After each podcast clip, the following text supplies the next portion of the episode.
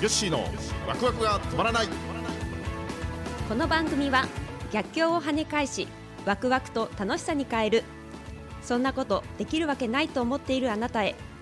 日本商工会議所青年部令和3年度会長での経験をはじめ岩崎経営グループを率いる吉川正明の経験豊富で分かりやすい。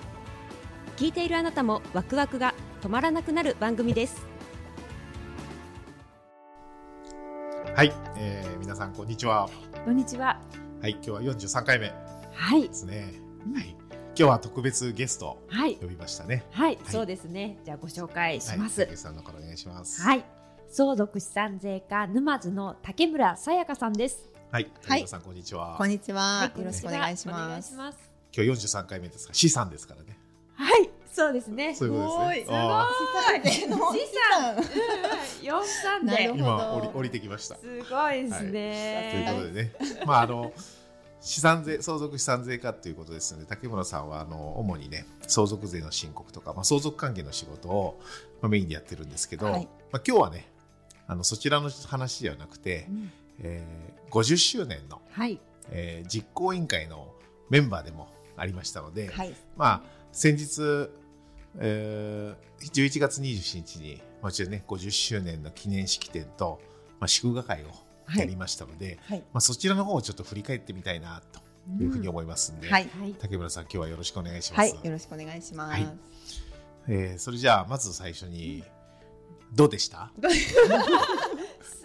い振り方ですね。今日はまたどうですかねはい。えっと、そうですね。式典祝賀会、えっと、たくさんの。えっと、お客様ですね。うん岩崎のお客様を中心に。えっと。お仕事でお世話になっている方々がたくさん集まっていただいて。で。すごく、あの。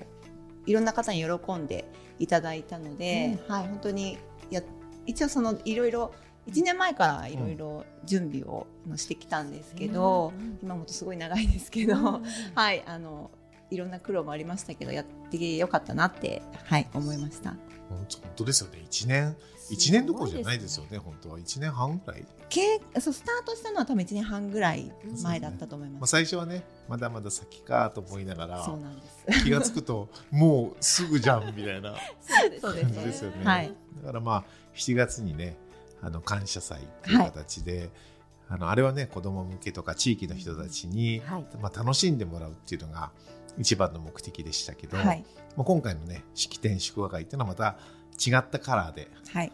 あのね、あ関係者とかお客さんとか、まあ、そういう人を呼んで、えーしっかりとこう感謝を述べたり、まあ、これからの決意をね表明したり、でそこでお客さん同士で交流してもらったりということでまあ感謝祭は全く違った目的でねはいあのやれたっていうことでもう良かったと思いますね。もともとは今回のあの記念式典祝賀会だけをやろうと思ってたんですよね。あそうですよねそうですよねはいそうですそうで。です実行委員会の方でもっと感謝と恩返しというこの50周年のテーマを実現するためには式典祝賀会だけじゃ足りないと、ね、そうですね。もっと違ったこうイベントみたいなこともやったらどうだってことではい。じゃあ一気にできないから、うん。最初一気に考えたんですよね。なんか一日でやろうとか。そうですね。ね。確かそうだったと思います。ね。これはい目的が違うし、はい。対象者も違うから、うん。じゃあもう日を分けようってことで、まあ、7月と12月に分けた、まうん。ええええあ、結果的にはね本当良かったですよね。そうですね。えうん。特に竹村さんは祝賀会のーそうですね。携わった。はい、前感半式典で、はいいろんな方、そうだね竹内さんが式典の方をあ主に担当してる感じで今日二人そうなんですよ揃ってるじゃないですか。そうですね。ほそうですね。そうですねね。そうですね。私はあの式典の方を担当してましたね。じゃあそのこと両方に感想感想っていうかその流れをはい聞きたいですけど、そうですね式典はどうでした？式典からは前半式典でしたそうですね。前半式典でしたけども、はいでまあ式典はと言っても私も初めてだったんですね。ん式典ってどういうものかっていうところもよくねわからないままあのー正直準備を進めてたんですけれども、まああの当日は来賓の方、沼津市長から、うんねええあの議員の方までたくさん来ていただいて、えええ25名以上いらっしゃねいましたかね。あんなに来賓いるとええ来た人もびっくりするでしょうしね。そうですね。うん。社員社員の方がびっくりしていやびっくりします。えー、こんな人来るんですか？私たちどういうね、そうあそうそうです。の風に接したらいいのかとか、緊張しましたね。案内したらいいのか、カバンはどうしたらいいのか、そうそうですすごい悩みながら。そう。そうなんですよ、はいやりました。ね僕もね僕はほらこういう周年関係っていうのはあの YG の方で、はい。結構いろんなものに出てるから、うん。あの大体こう式典の流れとかはい。わかるんですけどやっぱうちのねスタッフはみんな知らないんですよね。そうなんうん、です。よ、わかんないですね。だから知らない中であれだけのものを作り上げたっていうのは逆に知らないからこう変な固定観念とかあの変な常識、はい。こうあるべきだみたいな、常識もなくてうん。やれたっていうのが良かったと思うんで、もう本当にひいき目なしにえうん。あのうちの式典が多分一番良かったんじゃないかな。それぐらいそれぐらい本当に良かった、うん、そう思いますよね、うん、でその後祝賀会ですよね。そうですね。ね。はい、夜の方は、えっと、祝賀会ということで、食事とかアルコール付きで、うん。えっと、来てくださった皆様に、えっと、まあ、ステージパフォーマンスとかう、ん。ね、およさこいもやりましたよね。ね。はい、やっていただいて、ね。はい、で、スタッフ。う伊佐崎のスタッフも一緒に壇上に上がって一緒に踊ったりとかう、僕のね、はいよさこいが、もうポンコツすぎてってもういろんな人に言われましたよたノリノリに見えましたけどねえ、うんいい感じでしたけど、でもオープニングではねあの沼津の中学生のねシンガーソングライターココナちゃんがはい、ね、見事にオープニングを飾ってくれて。そうですね。まああれはねちょっと僕は感動しちゃって、うんうん感動しすぎて、うん。その後の社長の挨拶代表の挨拶の時に、はい。僕泣きながら挨拶しちゃったの。言ってましたね。結構見てみてそう、そうですね。社長が泣いてるっつって、後で聞きました。でも二人はあの片付けとか準備と裏方であまりその瞬間にいられなかったそうなんですよね。そうはい。なんです。私。ね入り口の方からこっそり見てたぐらいですあね。ー。はいでもこうやってねこう華やかなというか、まあ、いろいろ式典とか祝賀会でやってる中にも、ね、さっき言った料理のこととかそのいろんな細かい緻密なことをね、はいい、ろいろやってたじゃないですか、はいだから結構実行委員会って大変だったと思うんですよね、うん実行委員会で 20, 20人ぐらいいるんですよね二十二超いますね。ねはい。まあまとめるのも大変なんじゃないですかねそうですね。まあ。院長の渡辺健人院長を中心に、えっと、いろいろ進めていったんですけど、そうですね、まあ、し私と私は感謝祭の,、まあ、あの長としてやってたんでそこの、うん。えっと、経験を生かして、うん。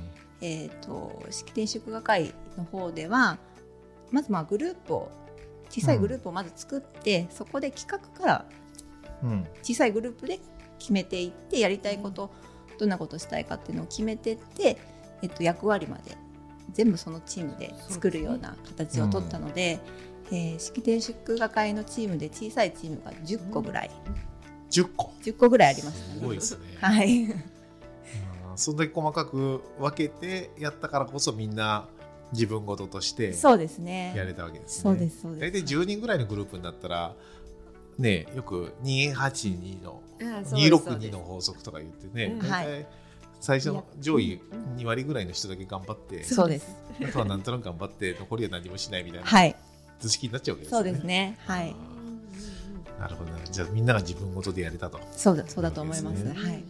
結構いろんな人がなんか僕に相談来たんですよ。そうです。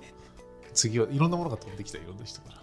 そうですよね。そうですよね。各チームで。はい。うんうんそういう方針だったわけですね。そうですね。えっと、まあ、私たちとか委員長にも判断でできないようなことこまごまとあるんですけど、まあ、そ私たちもわからないのでそこは私たちを通さず直接役員の方とかもう社長に相談をしてもらってそこで決まったことを教えてくださいっていうような流れにしたので、えっと、もう本当社員が直接社長のところに話しに行って、えっと、細かいことを決めるっていうようなことをあえてあのしていったっていうことですね。はいそういろんな人からで僕ほら誰が何の担当か知らないから ななんでこんなこと聞いてくるの？中で そうですね。はい。あれ前この人になんか微妙にこう重なってるか重なってるで重なってない隣接してるその担当があったりするじゃないですか。はいはい。であれこの前答えたばっかなのにまた似た質問が別の人から来たりとかねなんかそういうのもあったりして。はい。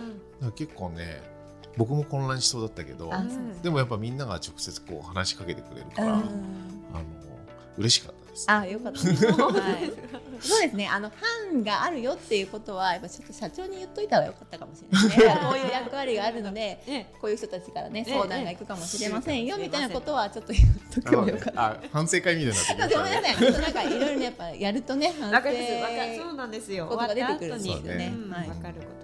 じゃあちょっとその経験はぜひ60周年で生かしてもらってね。はい。10年後。はい。そう。まああの祝賀会の話に戻るけど、はい。最後にあの365日の100紙飛行機？はい。で手話をやったじゃないですか。はい。あれもね結構評判いいんですよ。あそうですか。参加者から。え最後までいた人はねはい。本当に喜んでくあれも結構大変だったんですかね。ー大変でしたね。覚えるだけでも大変ですもんね。そうですそうです。はい。でも練習してあのメインのメンバーをまあなうん。何か決めてでそのメンバーにはもう完全にコピーしてもらってでそのメンバーを中心にみんなに広めていくうん。みたいな形を取ったのでうん。わからない人はこの人たちに聞いてくださいっていう。はい朝礼でやってましたもんね。そうですねやりましたねみんな立って。本み一応その趣旨は全員でやるっていうことだったじゃないですか、もう偉い人も、新入社員も全員でやるはい。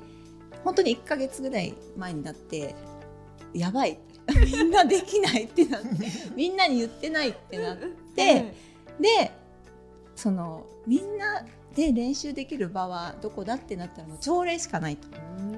うん朝礼は月曜日の朝一、はい。みんながこう規律正しく朝の挨拶おはようございますから始まってありがとうございましたってやるやる固い回だから、そこでやるのはどうなんでしょうかっていう。ね。まあでもね。うんうんうんそこしかないです。そうなんです。ね。そう。ね。そうなんです。そこで思い切ってあのやりますって宣言してやりましたね。はい。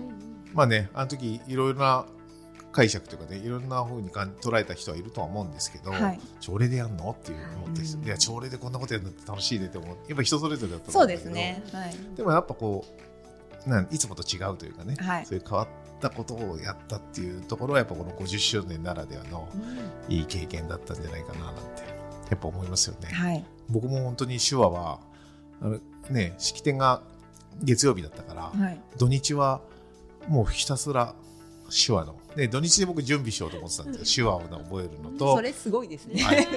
挨拶挨拶をね、はい。だから手話も結構完璧に覚えようと思ってたから、うん。あのだ完璧に覚えようと思ってただけに土日はもうほぼそれにかかっちゃって だから挨拶は、ね、当日考えて。考えるす。ごいですね。ね そんな感じでしたけど。でもやっぱこういう周年であのみんながねこう力を合わせてはい。普段関われない人同士でこう関わったっていうのはやっぱ本当にやってよかったなと思うしこれはねやっぱね中小企業はみんなやるべきだと思うんですよ。やっぱ10周年20周年。そもそもね中小企業が10年続く会社って少ないわけですから、ね、ましてや50年なんて本当に何万社に1社ぐらいの割合だと思うんですよ。だからやっぱそれだけ長く続くってことは意味があってお客さんもにも支えられたり地域にも支えられたりとかあと社員がね頑張って働いてくれたりとか、まあ、いろんな要素があるからこそ長く続いて必要とされてるから長く続いてるわけじゃないですか、はい。だからそういったことに対する感謝とかあのそういうものを示す場っていうことでやっぱ周年ってねすごい大事だと思うから僕はねやっぱやるべきだと思いますよね。周年はね。やっぱこう感謝を伝える場っていうのはそんな時ぐらいしかないので,、うんでもう一つはあの社員がねそのこう原点に立ち返れるというか周年やると、ね、今回もね記念記念誌作ったりとか、はい。いろいろやる中でうちの会社ってそもそもなんでできたのかとかどういう歴史があったのかとか、はい。結構勉強になったでしょ、はい。知らなかったで す。だらけでしたね。はい。勉強になりました。はい。だからそういうなんかこう原点を思い起こすというか振り返る場としてこういう執念とかがないとあのそういう気持ちになれないのであこういう会社うちはこういう目的であったんだなみたいな創業理念みたいなね、まあ、そういうものもこう社員一人一人が持てるいい機会になるしであとはこれからの決意、まあ、そういうものをいわゆるこのステークホルダーと言われる、ね、お客さんとか取引先とか、まあ、社員もそうですよね。そういう人たちに示す。っていうのもこれ式典の大きな意味だし、はい、で僕らも岩崎ウェイっていうのを発表してこれからこうやってきますってみたいなのをやったじゃないですか、だからそれをやるプロセス、ね、それが社員を育てることにもつながるし、経営者自身ももう一度こう気を引き締めてね経営をちゃんとやっていこうって気持ちになるので結果僕はね業績が上がると思うんですよ収入をやれば、うん、だからそういう意味ではねまあもし中小企業の人はみんなやってほしいですね、うん、やり方が分からなければもうこう経験豊富なね竹村さんが。いやいやいや。周年周年コンサルコンサルですね。すごいですね。話題ですね。周年コンサル部門を立ち上げてね。いいですね、はい。まあそんなことでね、やっていけばいいじゃないですかね。うんなんかあれですか？最後に言い残したことないですか？大丈夫ですか？ヘビーリスナーのねあのヘビーリスナー。あそうですね。竹村さんですから。そうなんです竹村さんはねとポッドキャストのヘビーリスナーですから、そうなんです。実はすごい一回目からずっと聞いてるんで。そういついつもや昼休みに余裕がある時は聞くんですけど、うん、ちょっと溜まっていくと本当二時間ぐらいかけてずっと聞いてるなってこと はいありますね。でも聞くとなんかいろいろ分かっていいでしょ？うそうですね、ね、社長の考えてることとか、まあ、社長が昔どういうふうにねあのこの会社でやってきたのかとかが分かるし、うん、まあそれもイコール、まあ、会社の方針なんだろうなっていう理解が深まると思うんで、うん、そうですね。そうですね。はい。ポッドキャストはね、こう外に発信している目的もあるけど、はい、実は社員に対してのメッセージでもあるんですよ。聞いてない人結構いるでしょ。うん、かもしれない。さんもちょっと宣伝しといて、ね、あ、わかりました。じゃあ、宣伝隊長として頑張ります。はい。ということでね、えー、今日は、えー、50周年実行委員会の、えー、お祭り隊長そうですね。はい、自称、自称お祭り隊長の、はい、え今日は竹村さんにゲストとしてね、はい、えー、登場していただきました。竹村さん、今日はありがとうございました。ありがとうございました。ありがとうございました。以上とさせていただきましょう。はい、ありがとうございました。えー、番組では皆様からのお便りもお待ちしております。アドレスはわくわく365アットマークタックスハイフン岩崎ドットコムまでお待ちしております。はい、ということでまた次回皆さんにお会いできるのを楽しみにしてます。最後まで聞いていただきありがとうございました。